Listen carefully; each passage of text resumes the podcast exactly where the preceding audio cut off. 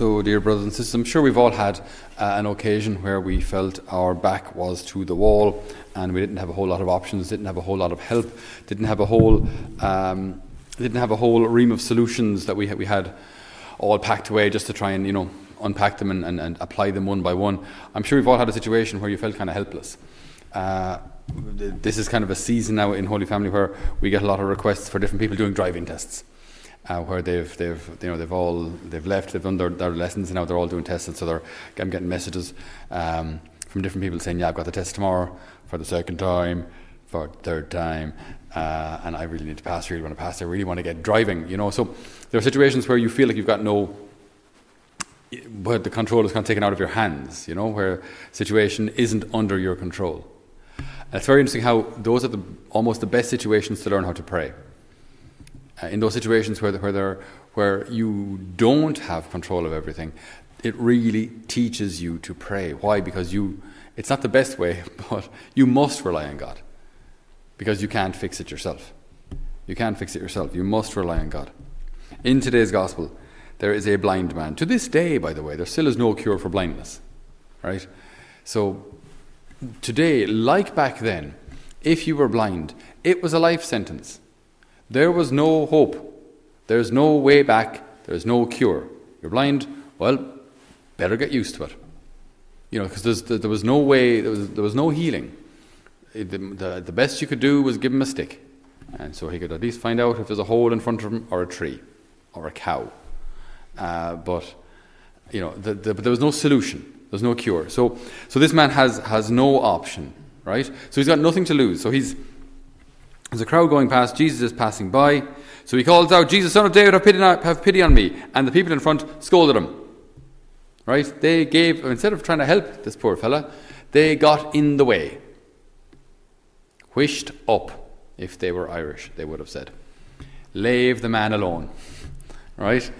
Just don't, don't be interrupting him. Don't, he's got better things to do. He's got more important things to do. Also, of course, in the Jewish mentality, if you were blind, you were probably being punished for some sin. So, effectively, this man has done something awful. He's, he's, he's blind. So, you know, don't interfere with the holy man. Leave him alone. So, the, the, rather than bringing the, uh, their friend or, or, this man, who they would have known, people didn't travel very far. So they would have all known the, the local blind guy in the parish well, it wasn't a parish, but the local blind guy in, in, the, in the village, uh, they would have known him. And instead of helping him, they get in the way of the solution. But he cries all the louder. Why? Because he's got nothing to lose. The man's blind. He has nothing to lose. He needs God's help. He knows he needs God help, God's help because he has no solution. Actually, no, no other person has a solution either. So he needs God. So he calls out. It's amazing how quickly he recognizes, or somehow, maybe his, his blindness was very much only an earthly blindness and not, not, not a blindness of the soul. Why? Because he calls out, Jesus, son of David. That's the king. You're calling him, you're giving him a royal title.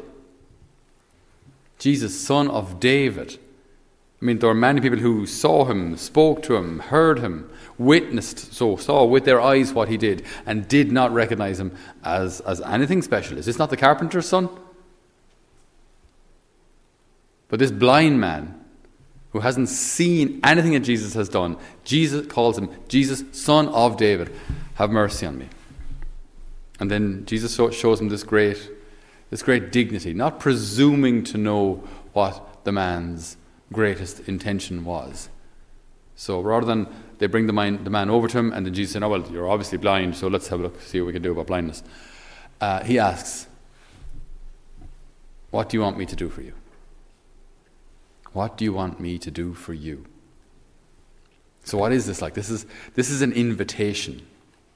This is an invitation into a relationship. This is an invitation into a, a dialogue, into a conversation with God, into a relationship where I reveal my heart to Him he who has already revealed his heart to me.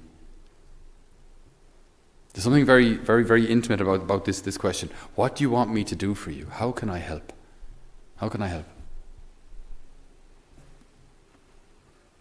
Sir, he replied, let me see again. And Jesus says to him, receive your sight. There's a, a stark contrast between this kind of this kind of faith and this kind of love that we see here uh, to our, our first reading, where the the Jews, in order to fit in with uh, their their now their Syrian king, King Antiochus, uh, they see that they said, "Come, let us reach an understanding with the pagans that surround us, for we are we have for since we separated ourselves from them, many misfortunes have overtaken us. So maybe we'd be richer or more well off if we just did what the Syrians do.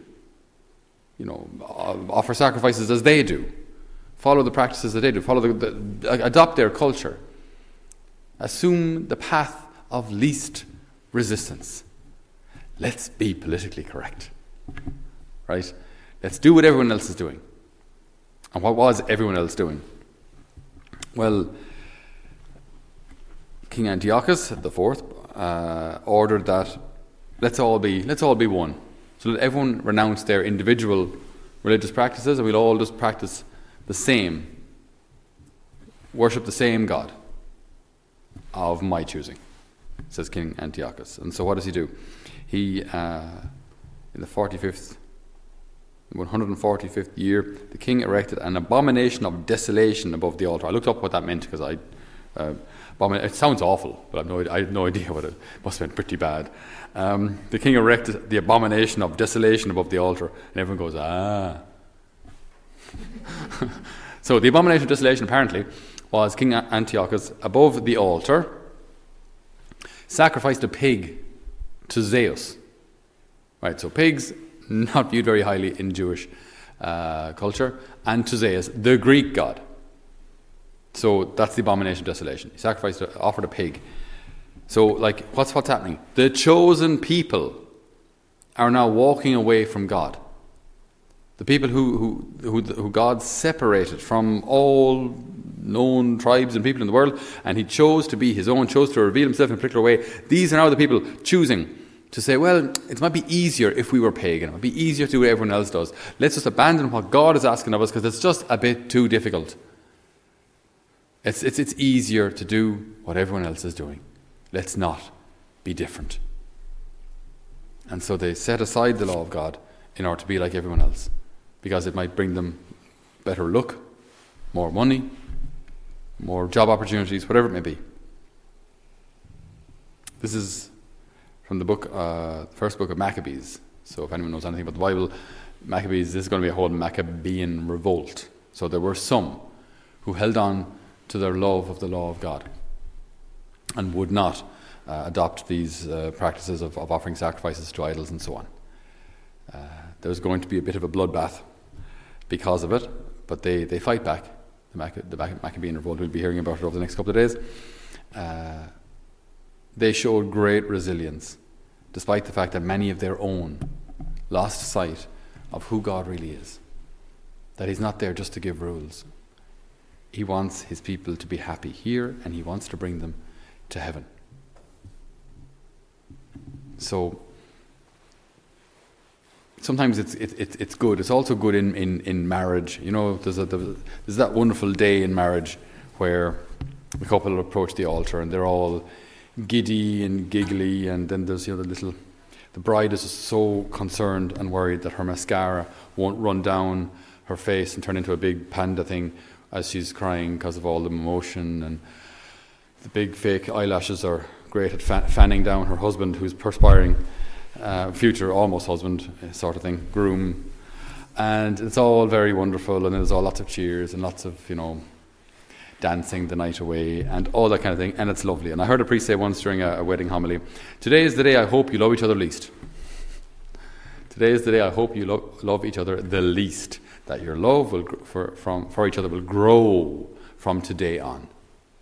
From today on. That today is the day you love each other the, the least. You love each other more and more and more tomorrow, and the day after. The issue is, though, that doesn't happen by accident. That's the result of a decision there are days when that will be hard. There are days when I have to decide to get up and say, look, today I want to love my wife better. Today I want to love my husband better. Today, for us, I want to love God better. Today, I want to renew my yes to Him. Today, I want to renew my faith in Him and to kind of jo- join our chorus with, with, with, with, Joshua from, from the Old Testament there, where they cross into the promised land and they, they, they read the book of the law. And then Joshua proclaims in front of the people, you know, as for me and my house, we will serve the Lord. And I find for myself that today is one of those days where I have to renew that. As for me and my house, I will serve the Lord. As for me and my intentions and my problems and my needs and my responsibilities, I want to do God's will. I want to be like a Bartimaeus. I don't want to necessarily wait until my back is to the wall and I've no other choice. I want to choose to come to the Lord and say, Jesus, you are my king. You have the solutions, not me. You know the way out. I don't have to. I just have to follow. I have to let you be king. I have to let you lead. I don't necessarily want to have to get to a situation where I have to have this whole Maccabean revolt and cut my way through heathens uh, back to you, Lord, but uh, I want to be faithful to you. I don't want to just take the path of least resistance, but do what you're calling me to do, and do it now, and do it now, and do it faithfully. And it's, it's so important that these are good moments, you know, every now and again, to renew our yes to the Lord, to renew our conviction and our confidence in Him, to renew our, our desire to be saints, to renew our desire to be formed, to renew our desire to be led. That's, it's such a gift. It's such a, a precious moment when we can do that. And we can say, okay, Lord, you know, today let's let's let's renew this. Like, let's do this again. It, it, it happened for me in my baptism, you know, where I where I became a child of God. I I, I, I belonged to you. I hopefully, well, at least, if you will, kind of liturgically, I belonged to you then. But in my heart, is that what I live? Is that the reality I live by? That I belong to you? That you are my Father and that I can trust you? Is that the reality I live by, or is it like a, you know, intellectual theological reality back in, in the back of my head somewhere. Do I live by that? As for me and my house, we will serve the Lord. As for me, Lord, I want to serve you. I want to call out to you. And I want to remain faithful to you. Lord, let me hear the words Receive your sight, for your faith has saved you. And instantly his sight returned, and he followed him, praising God.